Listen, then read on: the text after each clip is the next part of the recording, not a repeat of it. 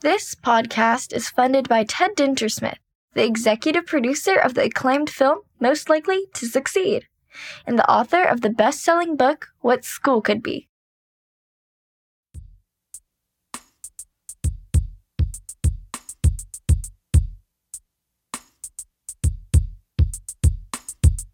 Hey everyone, welcome to the What School Could Be podcast. I am your host, Josh Reppun.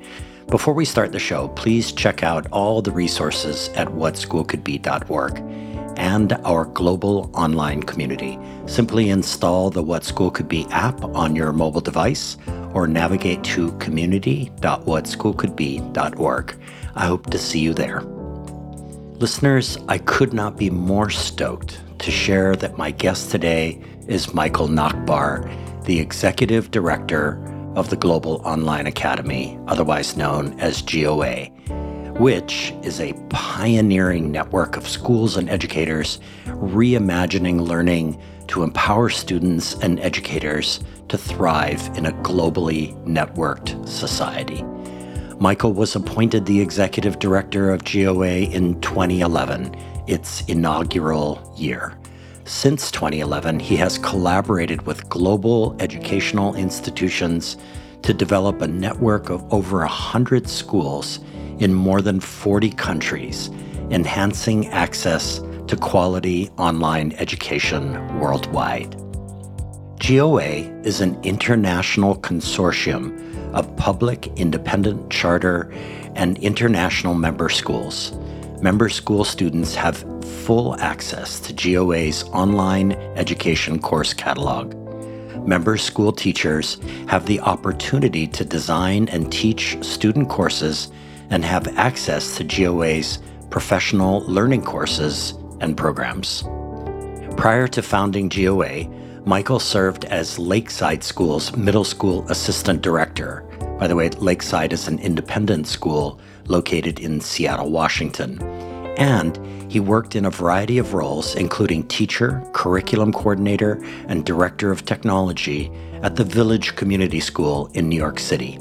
He holds a BA in both English and psychology from Indiana University and earned a master's in education leadership through the Klingenstein Center at Columbia University's Teachers College. Michael started his career in education as a Teach for America Corps member, teaching high school English in Roma, Texas. He is an active board member for several education organizations, including the National Association of Independent Schools, the Independent School Association Network, and the Jump Foundation. He serves on the advisory board for Sea Change Mentoring. Previous boards include the Mastery Transcript Consortium and Summer Search. He lives in New York with his family.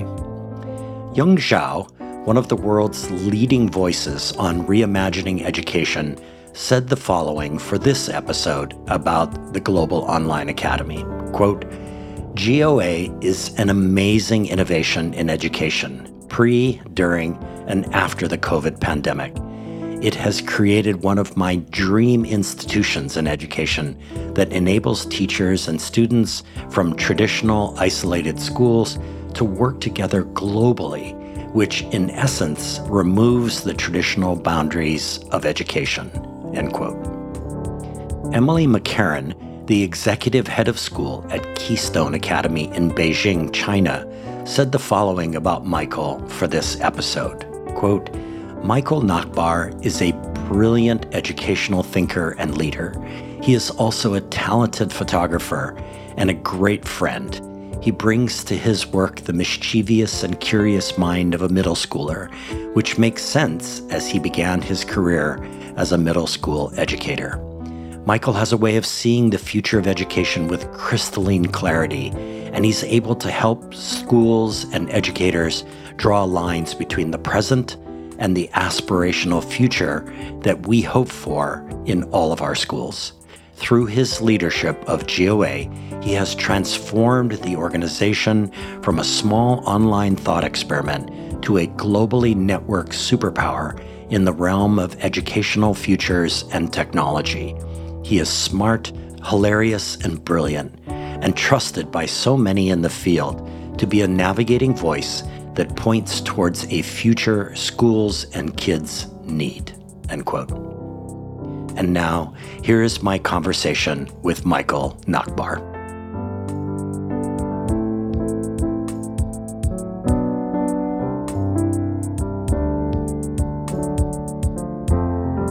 Michael, welcome to the What School Could Be podcast.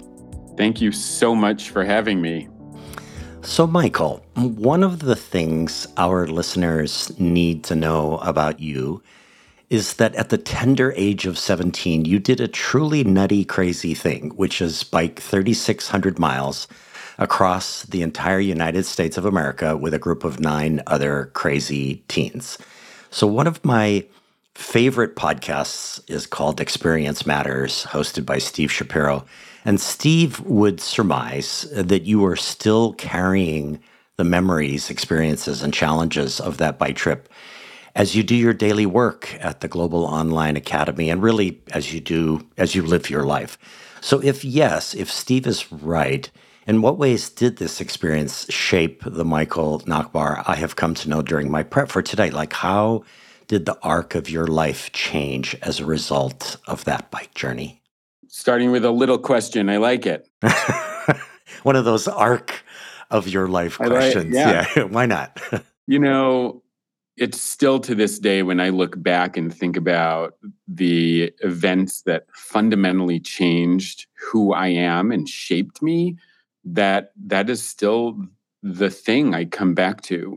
So I was 17, you know, I wasn't into team sports in in a big way or really any way. I really enjoyed cycling. You know, where I grew up, a lot of kids went to camp and things like that. That wasn't really for me. And so that summer I just I just wanted to ride my bike. mm. And so I started looking around and I found this trip and you know, they had a prerequisite and you had to have done a trip before and I had never done it, but I just liked riding, and they made a, they let me go. And it was the hardest thing I had ever done, mm. ever in my life. I, can still tap into the pain I felt. you know, we started in Seattle and we hit the Cascades within the first week. Mm. And I had never seen mountains like that in my life. And so it was humbling to the core. And and I think at the end of it, uh, when I look back and think about how it shaped me, the kid who left for that trip mm. was very different from the the kid who came back. Everyone around me saw it. My sister even saw it, right? Like I just was different.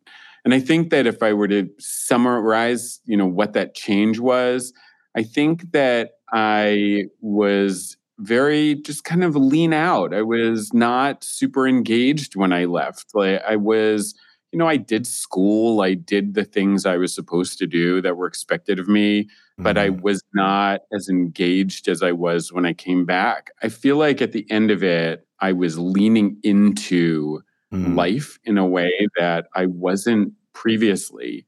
Mm-hmm. And I think still to this day, that informs who I am and and how I interact and engage with the world. And even mm-hmm. as a dad, right? As a dad with my kids, as an educator, it like really impacted the way that I structured my classroom. As a dad, it impacts the kinds of experiences I want my own children to have.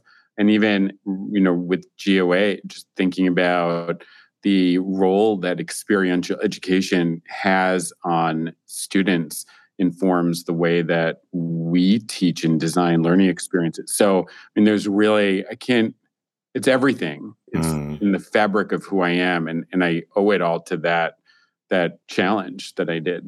Yeah, that's super cool, Michael. Although it happened to me when I was in my 30s, I did a a kind of a nutty thing on a bike as well. I did something called RAGBRAI, which is the Des Moines Register Great Annual Bike Ride across the state of Iowa, albeit it was only 600 miles and it was seven days.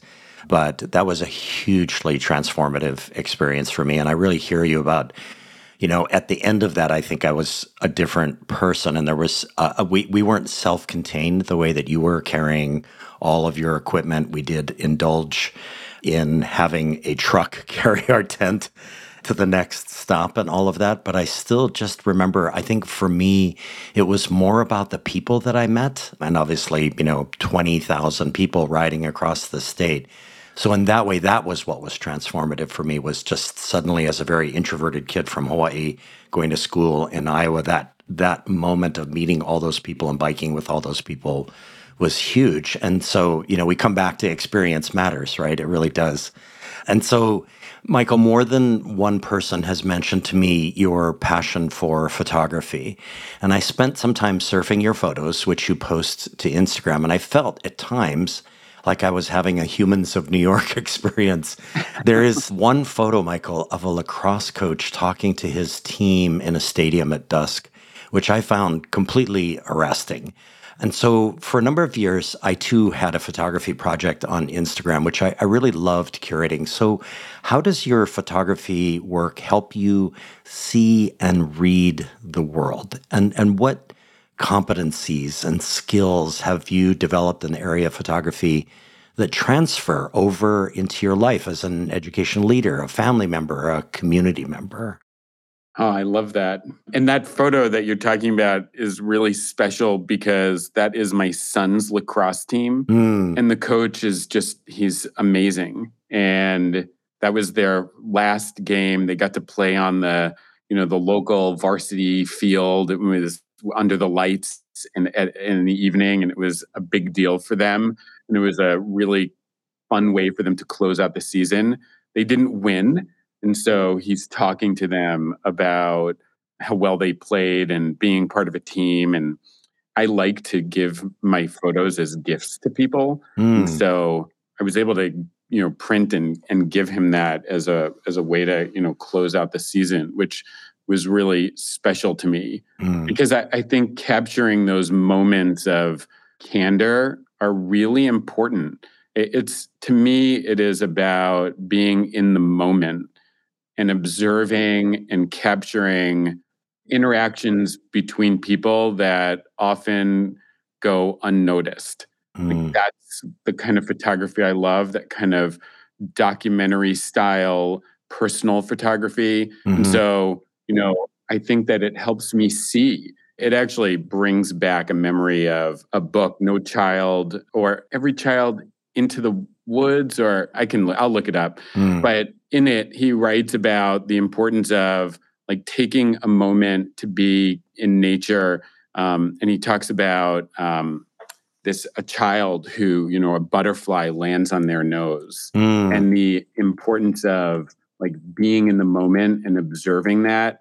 And I, I talked about that once at an opening session when I was working at Lakeside and offered it as advice to parents and guardians. The book, it's Last Child in the Woods by Richard Louv. That was the book. Right. And I think that, you know, that idea of, you know, what it means in photography just to observe and then capture is similar to what it means to be an educator, right? What it means to be a parent and guardian.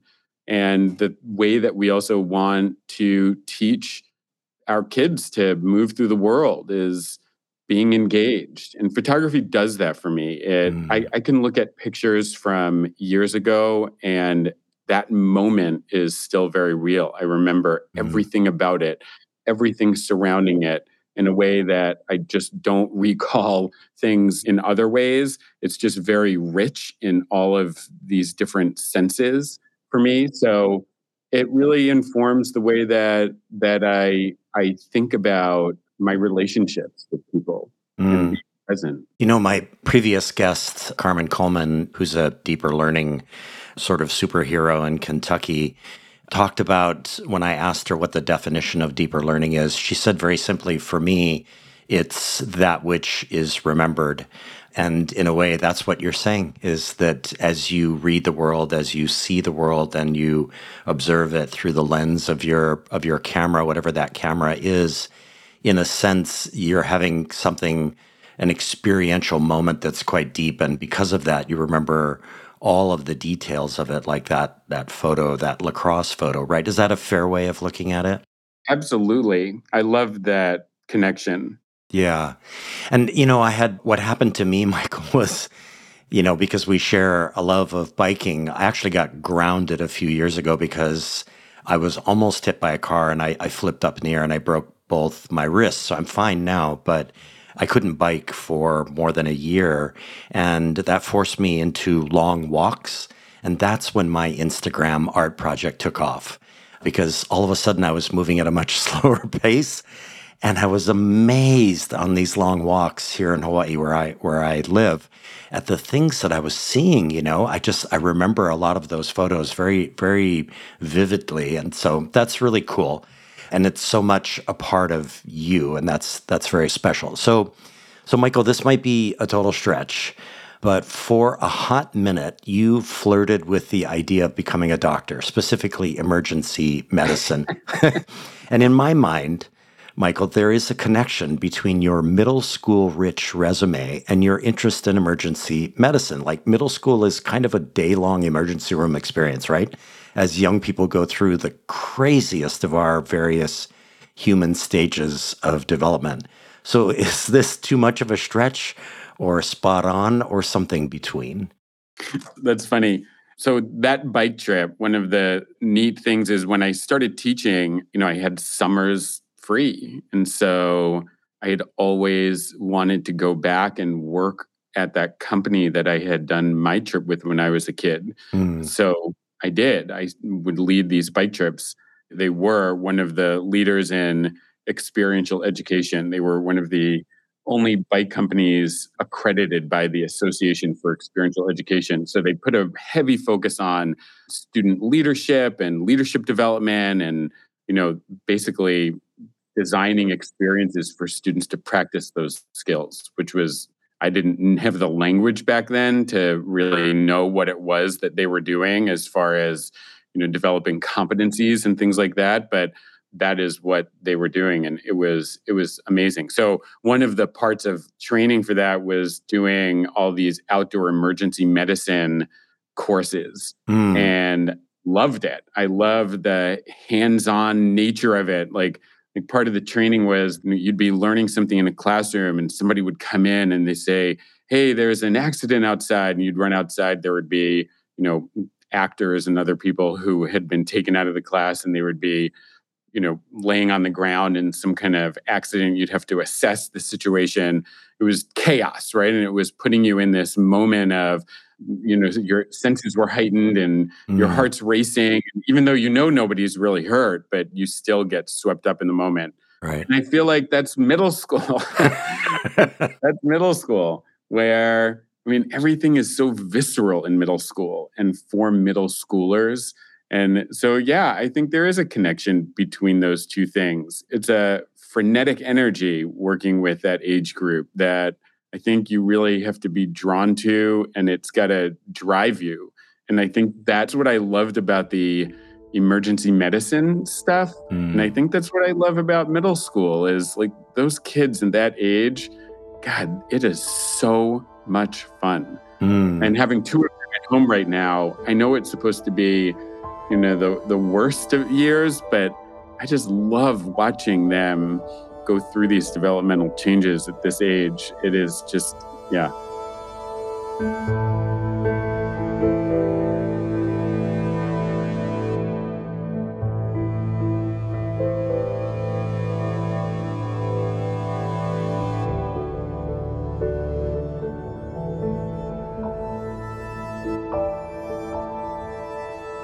You know, one of my previous guests, Chris Balme, is the author of a great book called Finding the Magic in Middle School.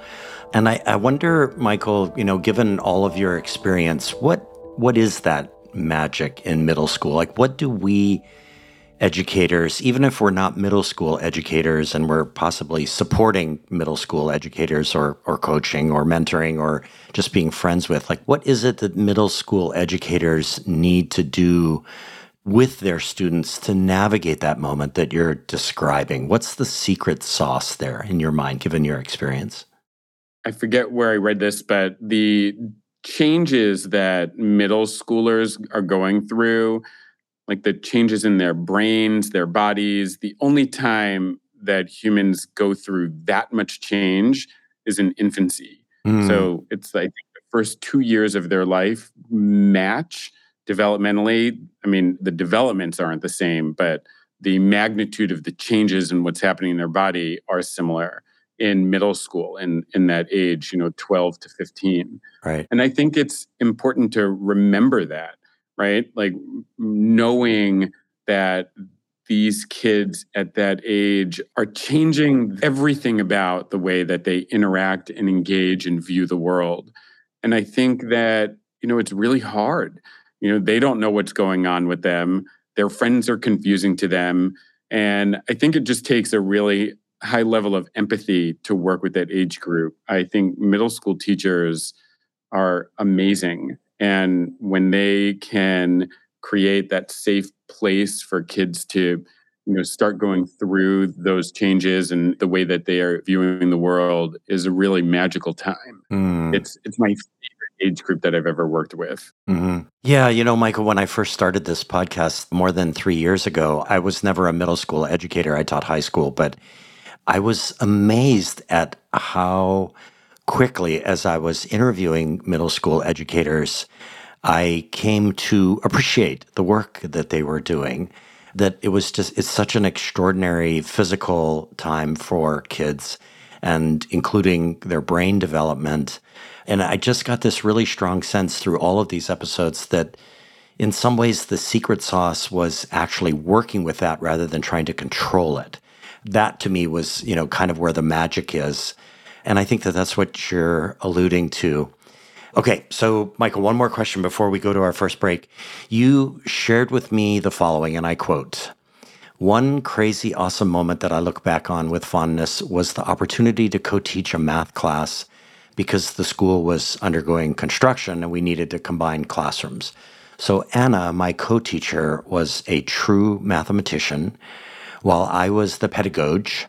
And the way we taught together was like this incredible dance. It was amazing. End quote.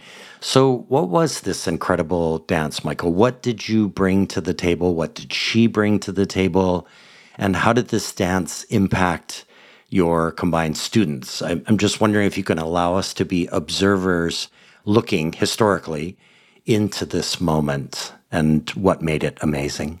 Sure. So, I was not a math teacher. I mean, I started teaching high school English with Teach for America and then moved into middle school and knew I could teach sixth grade math.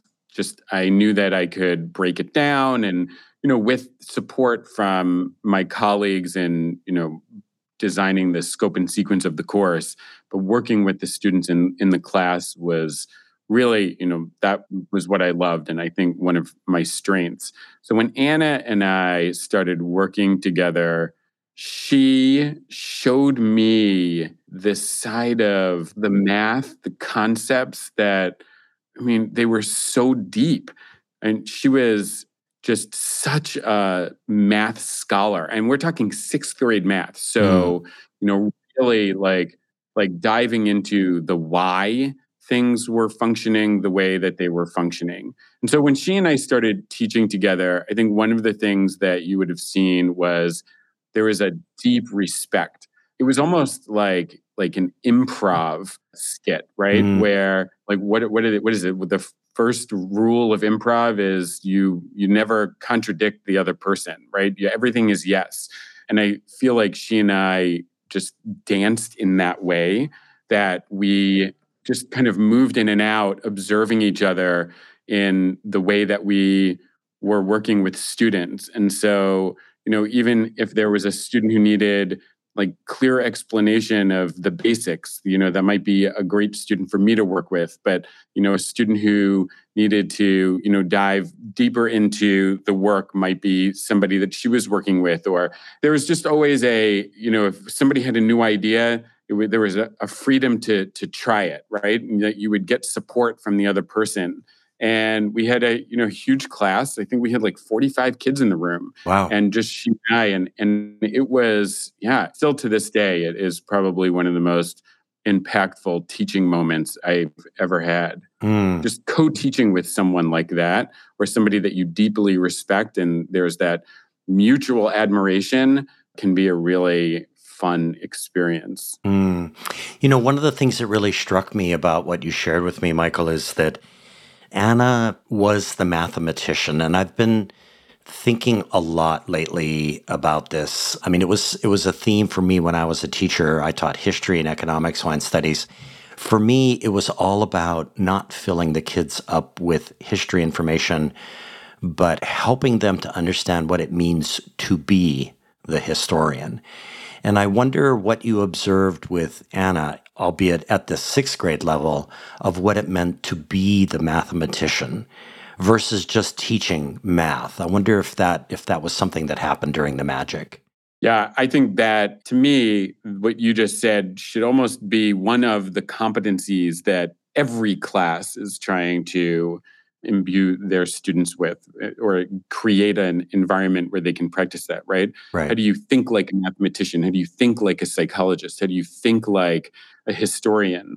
So I think for that class, one of the ways that we did that was letting kids struggle with concepts and and this is where i think she was such an artist with math was that together where i was really good at the curriculum development that we were able to put that together to design activities that got kids like diving into the concepts mm. behind the numbers right so when we were doing percent, we went down the rabbit hole of teaching kids like base 10. And then part of the curriculum for some of the students was studying Mayan civilization in their history class, mm. we, which was a, a base five math system. And so we taught them base numbers. Like that wasn't part of the curriculum, but her knowing that and then combining it, we were able to create this project for the students to start to like disassemble base number systems so that they could recreate it in other places. It was that to me is thinking like a mathematician. And that was super fun. And it was fun to make it, you know, cross it over with other disciplines. And it was hard, right? Like getting your head around at that age around base number systems was not easy for everybody. Right. And kids got to play with math. Yeah. That's awesome, Michael. I mean, the greatest experience of my 17 years in the classroom was when I team taught a what was called a contemporary issues class. I think previously it was thought of as sort of a current events class. But the guy that I team taught it with, we transformed it into something that we called contemporary issues. And what we were out to do was to help train the kids to be policymakers. And uh, so we we inserted them into these wicked hypotheticals, these simulations, and it was just magic watching them struggle through the process of learning to make policy just in the same way that your students were struggling to figure out how to be a mathematician, to struggle through mathematical concepts. And that's the kind of thing, Michael, that just gives me goosebumps. It's like that's what education could be, right? so that's awesome. That's an awesome story. So, hey everyone, we are speaking with Michael Nachbar, the executive director of the Global Online Academy. Stay with us. We will be right back. Hi, fellow educators. I'm Steve Shapiro, and like you, I'm excited about the possibilities of what school could be. Please check out my podcast, Experience Matters, where I talk to guests ranging from big national thinkers like Daniel Pink and Tony Wagner to recent high school graduates about the most profound learning experiences of their youth. Then we dig into the implications for how we can reshape schools to produce powerful breakthrough learning for all of our students. Education can take many forms, but whatever form it takes, experience matters. Hey there. Are you interested in hearing weekly conversations with authors, leaders, and practitioners at the forefront of learning and education innovation? Then you'll love the Getting Smart podcast. This podcast amplifies the incredible work being done by some of the most innovative minds in education. Learn new leadership styles, new technologies, new frameworks and mindsets, and get the fuel you need to stay motivated and curious. Together, we can empower all learners to thrive. It's available at gettingsmart.com or wherever you listen to podcasts. Hi, friends. This is Toy Hirschman from Entre Ed. It is my great honor to uplift this excellent podcast, What School Could Be. As always, we are super excited to support innovation in education. We've been lucky enough to feature some of the incredible What School Could Be educators on our podcast. If you are looking to be inspired by entrepreneurs and entrepreneurial educators and other great minds from across the world, check out the Entre Ed Talk podcast and please like and subscribe and leave a review. Thanks for tuning in. Hey everyone, we are back with Michael Nachbar, Executive Director of the Global Online Academy, a global consortium of independent, public, and charter schools that provides classes for students professional development for teachers, and an international network of peers for school communities. So, Michael, before we get into elements of the Global Online Academy, I want to tap into your interest in making predictions. I read all your blogs and all of your predictions. And it was really fascinating, Michael, to read some of the things that you'd written before the pandemic, which is really cool because obviously now a lot of things have changed. So, anyway, my nephew, Evan Beachy, works in the Strategy and Transformation Division at Kamehameha Schools, which has three campuses on three Hawaiian islands that serve over 7,000 students. And by the way, KS is also a GOA member. So, Evan recently presented a slide deck about the future of education and education funding to some philanthropists in Hawaii. In the deck, he made some predictions, which I would love to run by you for your reaction. So let's make this a lightning round where I share each prediction and you briefly evaluate it. So, by the way, Evan's predictions were drawn from two conferences he attended this spring of 2023, one of which was South by Southwest EDU. All right, so here we go. Number one. So, Michael, Evan argues that an emphasis on competencies and career pathways and artificial intelligence will push a transformation in what college is and means to Americans. What are your thoughts? I hope so. like, I think at this point, we've been talking a, a, lot about some of these things for a really long time, right? We've been talking about competencies and how that will change the face of of education, you know, K 12 education, and, and in turn, will drive changes in you know, college and career. And I think it I think it's just going to be slower and more gradual than we think. I think AI for sure is going to change the equation, but I'm not so sure about which direction it's going to change it in.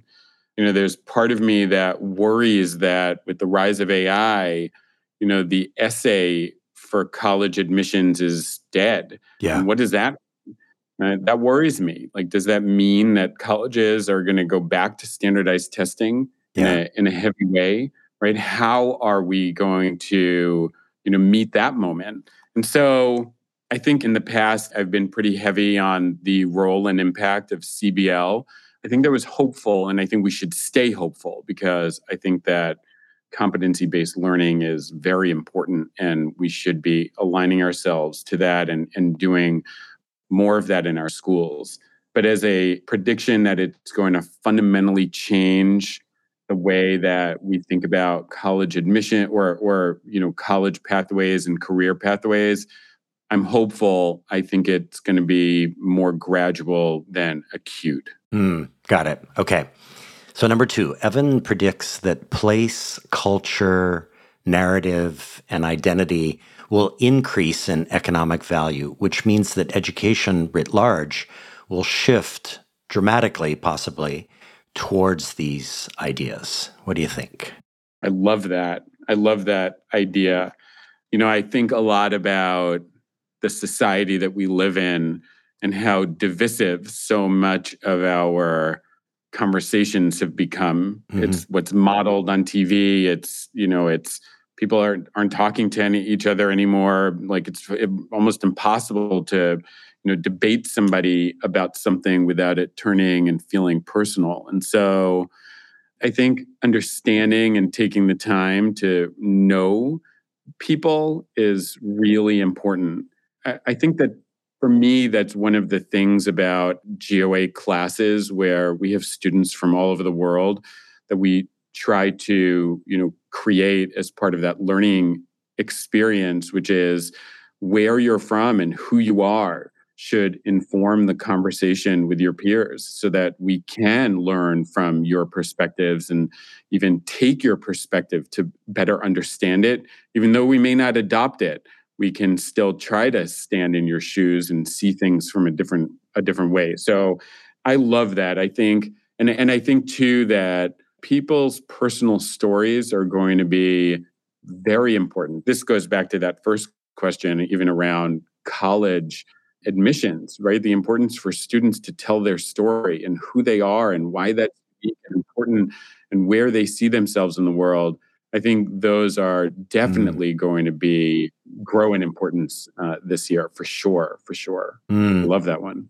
Yeah, and and it appears that you know post the Supreme Court's affirmative action decision, there will be a multiplicity of ways that students can actually tell their story and it's up to us to help guide and coach and mentor them as as they do that. So yeah, agreed.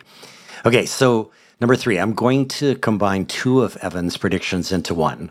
So he argues that artificial intelligence, gaming, and stealth assessment, which by definition is the opposite of a discrete moment when you take a test, that stealth assessment is everything that's going on under the surface constantly where assessment is happening will seriously disrupt the infrastructure of education and where and when traditional content knowledge acquisition happens it will be done by technology and AI. So I know you've been thinking about this a lot. So what are your thoughts, Michael?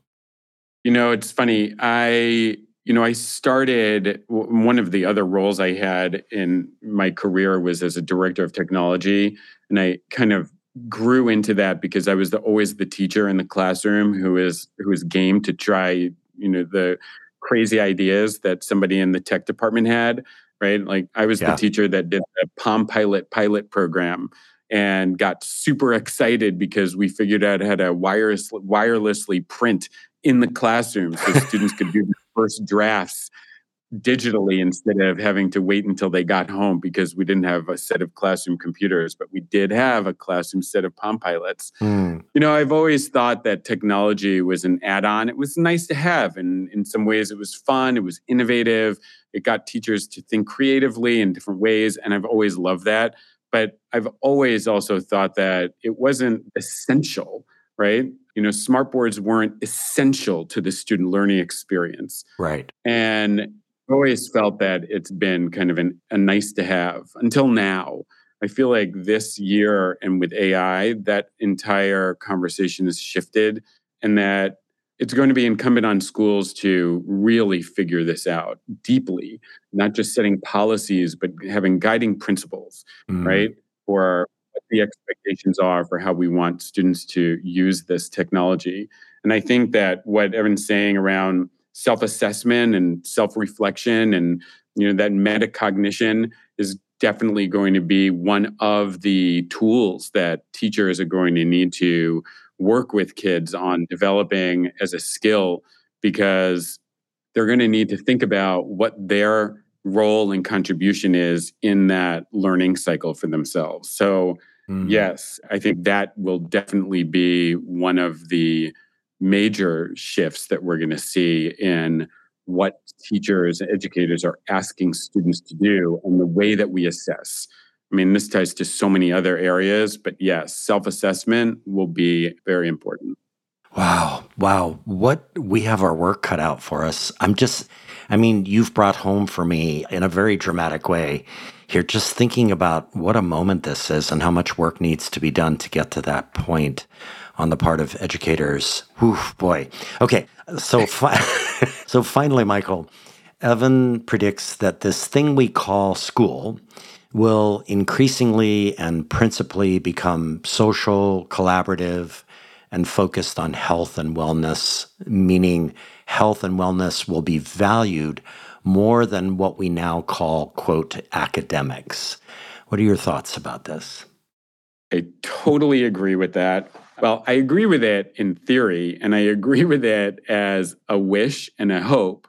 But mm. again, you know, in, in practice, I think that is something that is going to need to happen, right? I think that's going to be one of the byproducts of AI, right? Is going to be what schools have to focus on and what we're going to need to work on with students will definitely be in around health and well-being for mm. sure. Mm-hmm. We're going to need to think deeply about how we build that into curriculum. I think there's a larger conversation happening now, especially in the United States, around you know what the role of school is mm. and whether schools should be focused on that. I think there's no question that schools need to be focused on that. I just wonder if it's how difficult this is it's going to be. I think a lot of schools already do that, but being really explicit about what role schools have in that area and the ways that we go about doing this are going to increase for sure. So yeah, I think mm. he's spot on. Yeah, it's just it's it's super amazing to me to think about. I mean, yes, you're right. I agree with you that many many schools are doing some of this work, but are they doing it really well? That's kind of the question on my mind. And that's going to be the work ahead is trying to figure out how to do that well. In some ways, it kind of goes back, Michael, to what we were talking about, you know, to be a chemist or be a historian or to be anything. How can schools be the place where health and wellness is what is done, right, for students? And it's just that to be continued. We'll see how this you know, plays out. But I, I, love the fact that GOA is really thinking about this deeply, that you're thinking about it, all of you are, and that you're you're leading forward with that. So that's great. Okay. So we're gonna shift now to GOA, Michael. And so, listeners, if you want to know more about the Global Online Academy, spend some time at its website, which is globalonlineacademy.org. So, my intent today is to briefly dig deep into a couple of concepts associated with GOA. So, before we do that, Michael, I wonder if you could give us an update on the current status of GOA, what it is, what it does, and what it values by describing what it means to be one of your 100 plus member schools in 2023. And I'll just give this a slight twist. Given I am based in Hawaii, Michael, briefly, what does it mean for, for example, tiny Parker School on Hawaii Island or the giant Punahou School on Oahu, for example, to be members of the GOA here in 2023?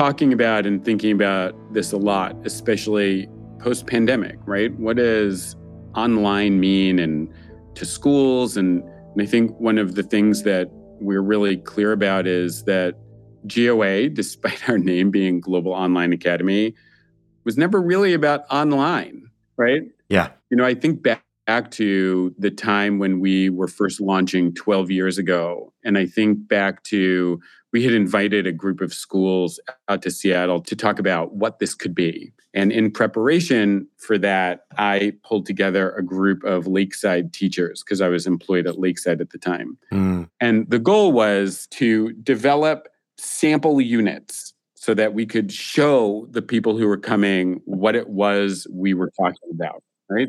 Because back then, nobody had any idea what this could look like or what it could be. Yeah. And so I pulled together this working group of five educators, and they were amazing. I mean, these each one of these teachers was just incredible, incredible, an incredible teacher. And the first meeting we talked about, all right, great. So we're gonna let's talk about what this needs to look like and what the goals are. We'll come back next week and we're going to share some of what it was that we we did. And the goal was that we were going to start to, you know, translate some of what we did in the classroom into an online environment. Mm. And so we came back a week or two later, we blinked at each other. Basically, what everyone had discovered was that's not going to work. Mm. And what we needed to do was rethink what it was that we wanted to do online, but it was not going to be transferring what we did in the classroom into an online space. Mm, okay. So we started to move ahead from that, which was great. So let's rethink it. Let's reimagine what some of these lessons could look like. And so that is when things got really exciting. Mm. And so at the end of this, one of the, he was the head of the English department and he had canceled his class for two weeks and did his unit. He said, let's see how this thing works. And at the end of it, he said, those were, this guy had been, you know, his PhD, he'd been teaching for, I think, 25 years at the time. And he said, those were the most democratized discussions I've ever had in my career teaching. Wow. And I looked up, I was like, wow, that is quite a statement coming from you. Mm. And then I hmm. had another teacher who was a science teacher who had this assignment on photosynthesis where students created presentations.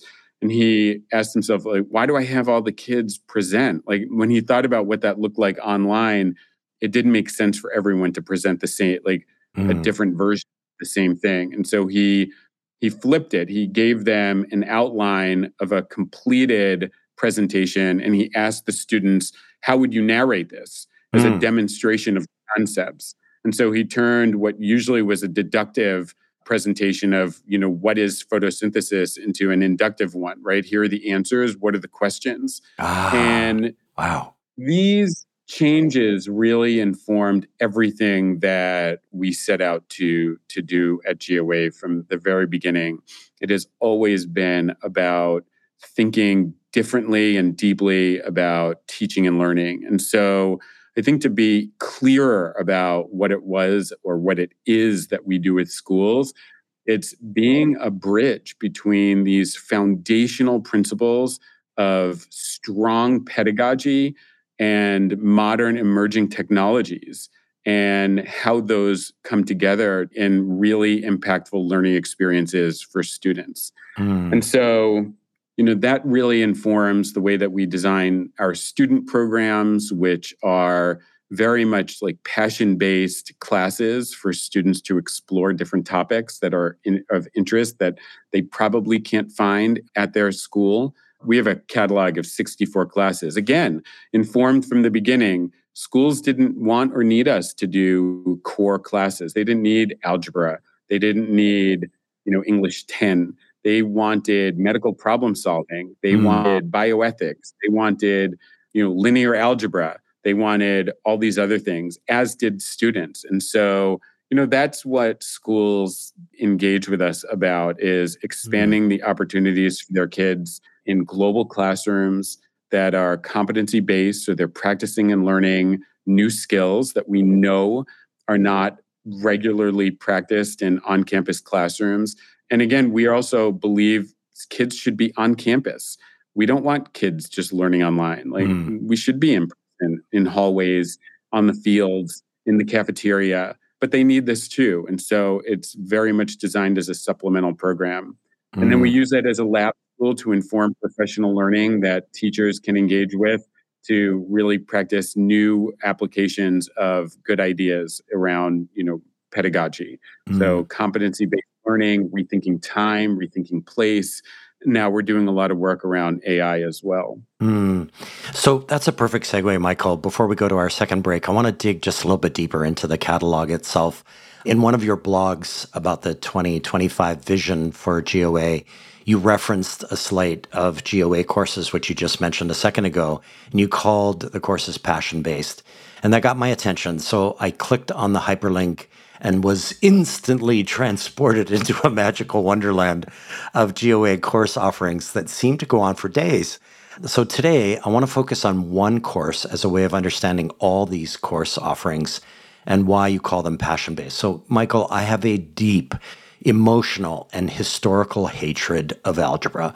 I lost huge chunks of my life to this stupidly irrelevant element of math.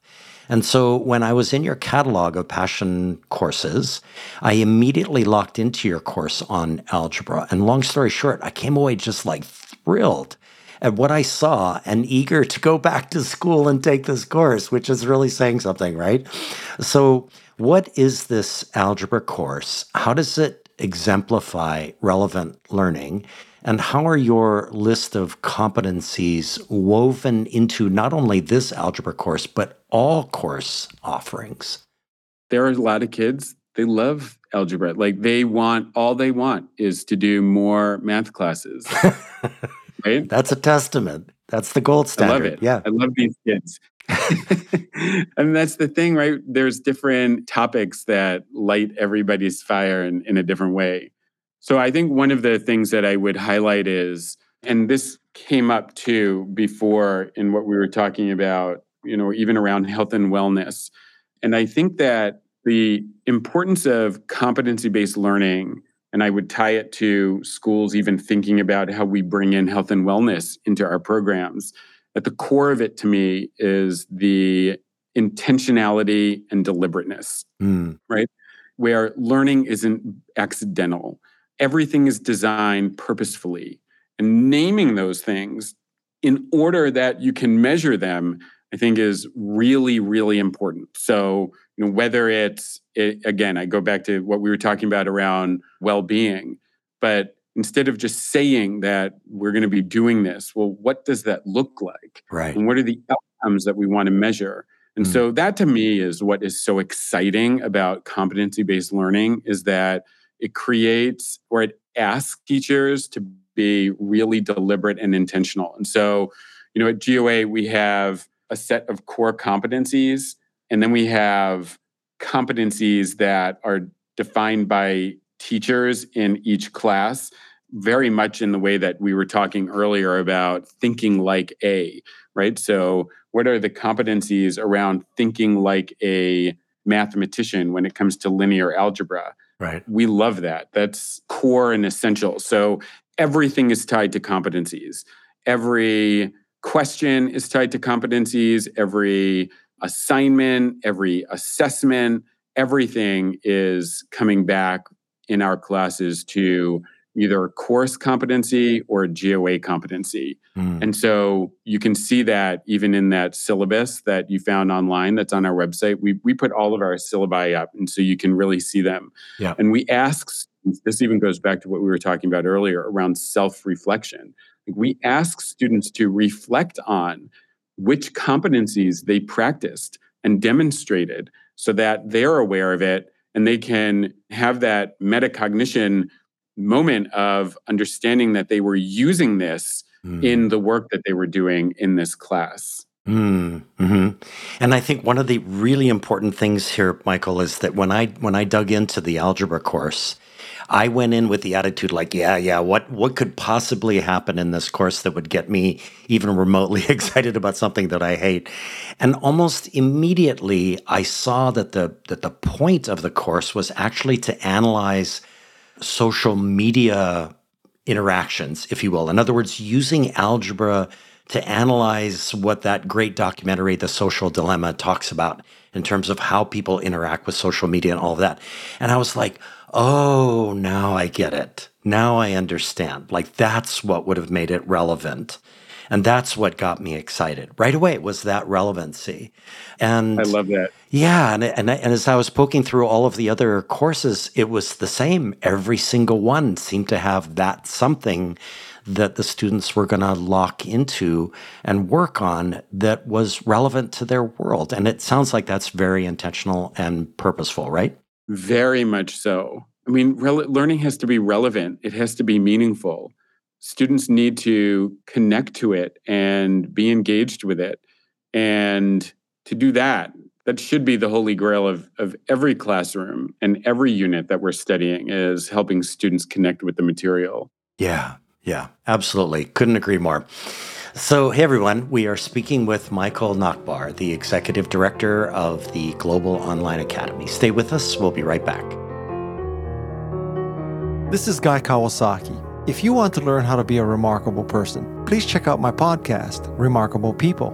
I interview people like Roy Yamaguchi, Margaret Atwood, Jane Goodall, Stephen Wolfram, Steven Pinker, Arianna Huffington, and Steve Wozniak. The point of the podcast is to help you become a little bit more remarkable. To learn more, go to remarkablepeople.com. Thank you.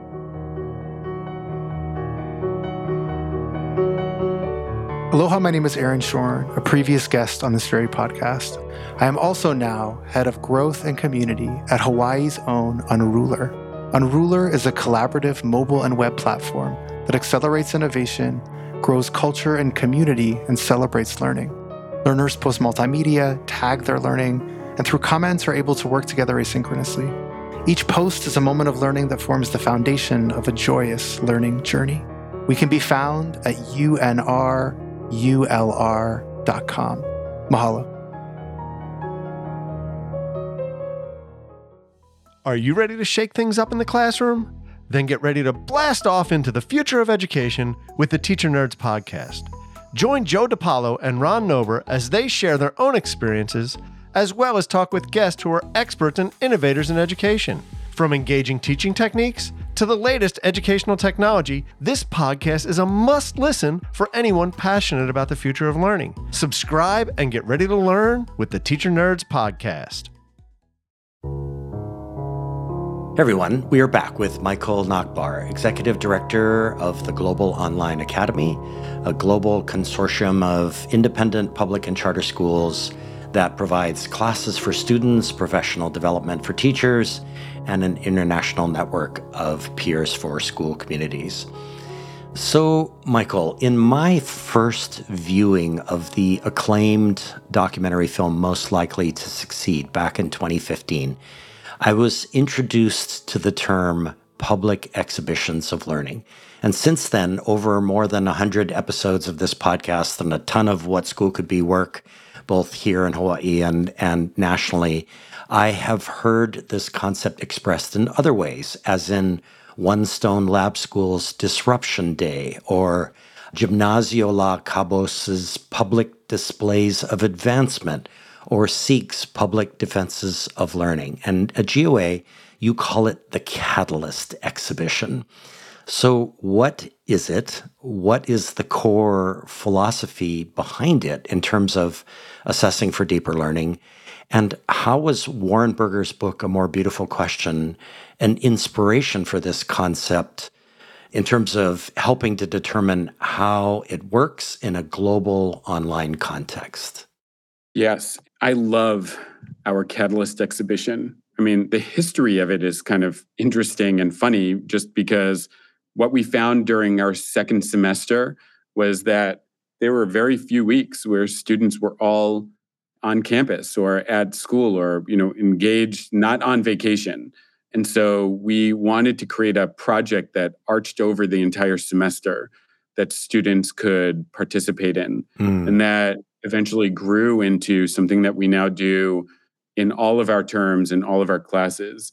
And it also ties into that public exhibition of learning very much in the vein in, of Ron Berger's An Ethic of Excellence, which is another, the two Bergers really inform the Catalyst exhibition, right? Ron's An Ethic of Excellence and Warren's A More Beautiful Question. Right. And the, the Ethic of Excellence is really definitely that audience effect that of publishing something for a larger audience and the way that students engage in those opportunities to demonstrate their understanding is so rich and important. And so that's part of it because when students participate in our Catalyst exhibition, they're exploring a beautiful question on their own through the mm. lens of the course that they're in. Wow. And when it really hits the bullseye is when they are applying that to a local challenge through that global lens, mm. right? So they're thinking about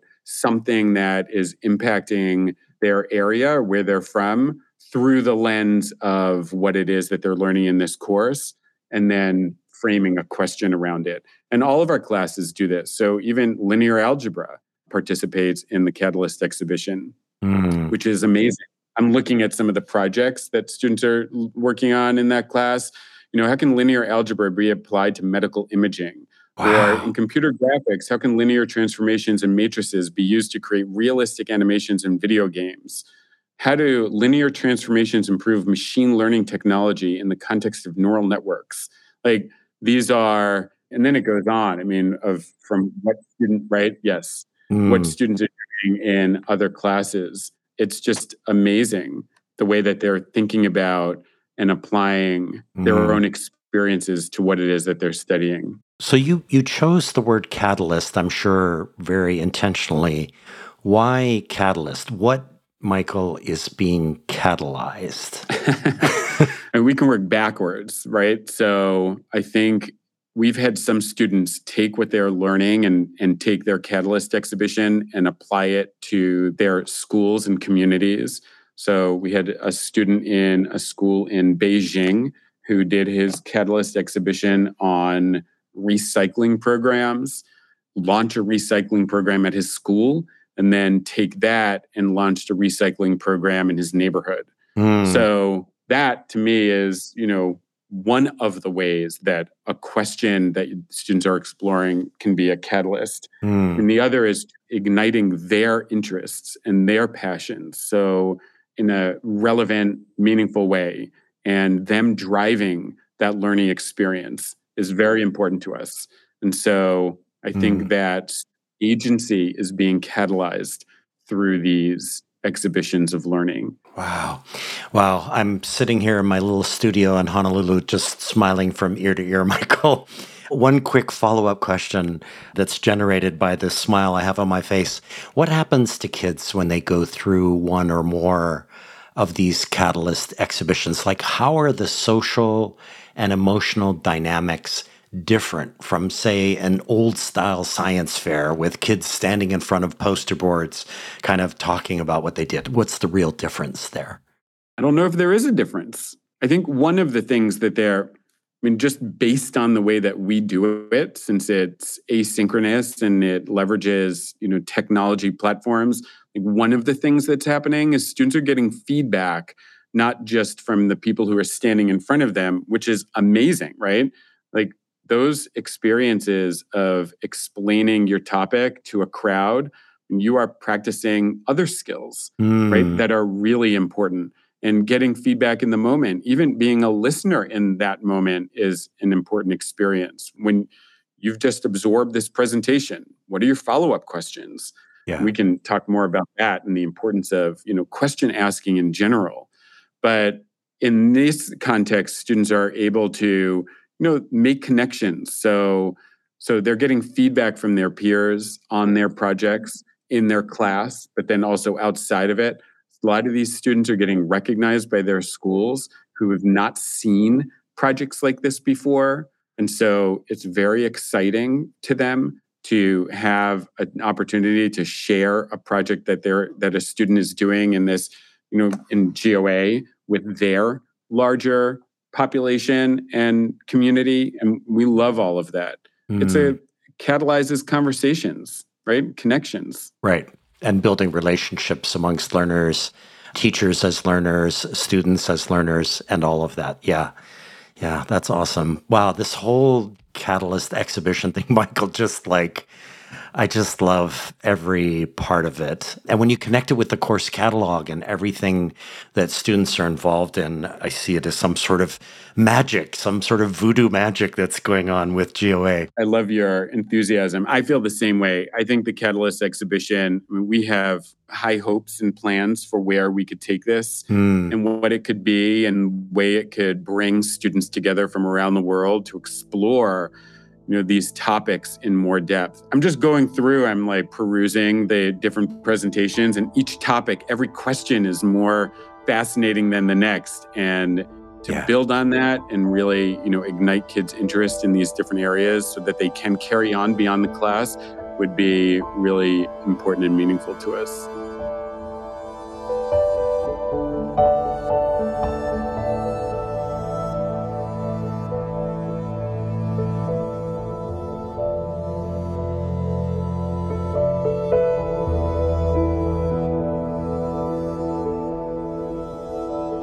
Yeah, that's awesome, Michael. And, and in fact, all of this work that I did to prepare for today caused me to go back and start to read Warren Berger's A More Beautiful Question a second time.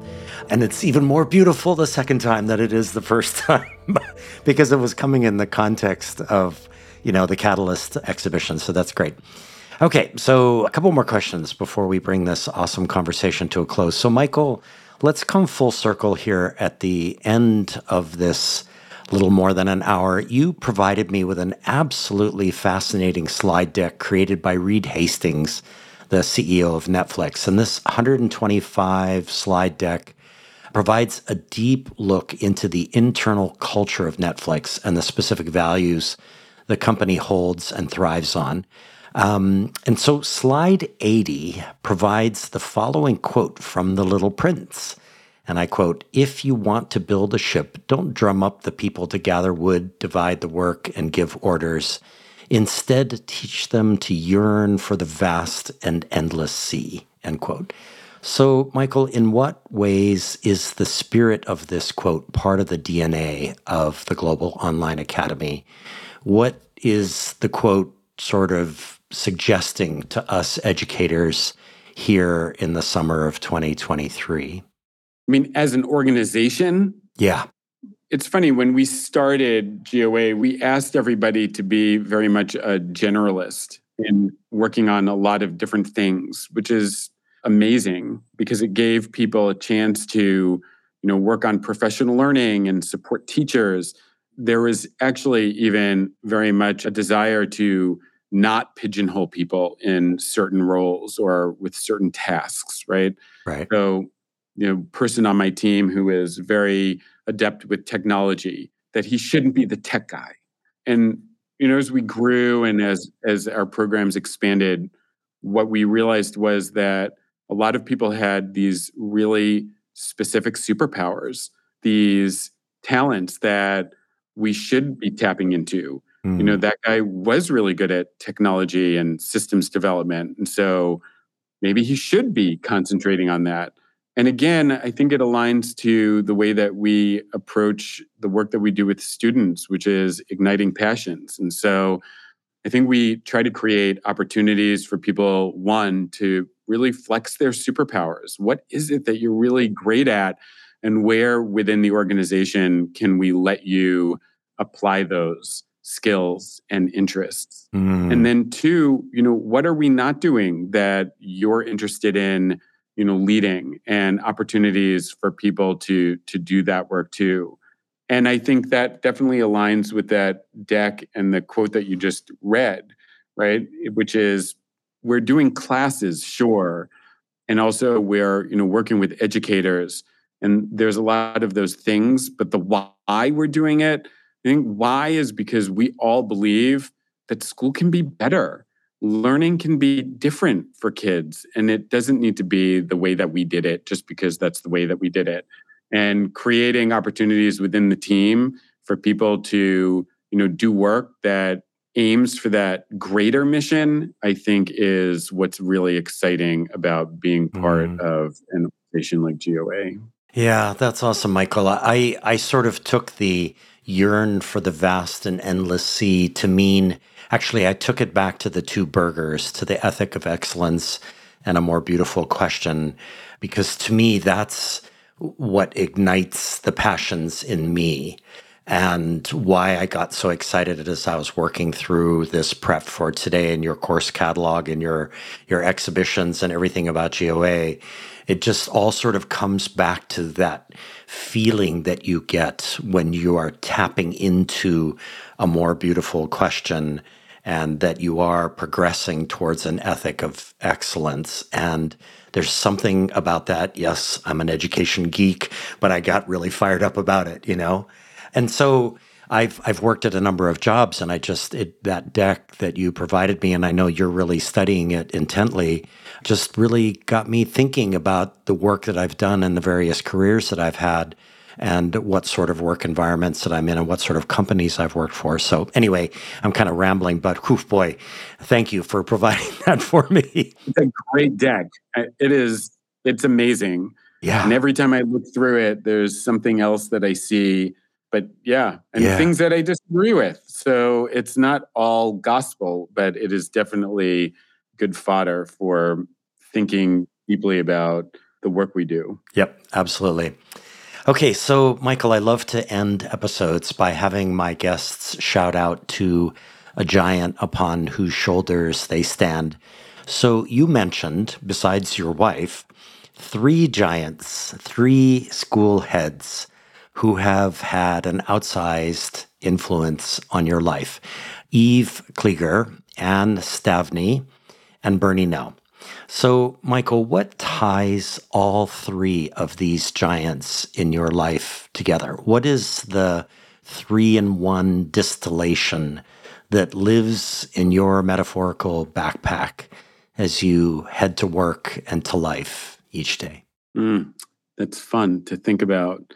I would say opportunity, right? Each mm. one of them gave me an opportunity to do something that I probably wasn't ready for, but was eager to try, and they let me. Mm. Each one of them let me try. And I love them for that. And those were the things that helped me grow, not just professionally, but personally, and shape me as, you know, an educator, as a leader, as a person. It all comes down to, you know, they let me try stuff. Mm. And I'm deeply thankful and grateful for that. Yeah, I can only imagine.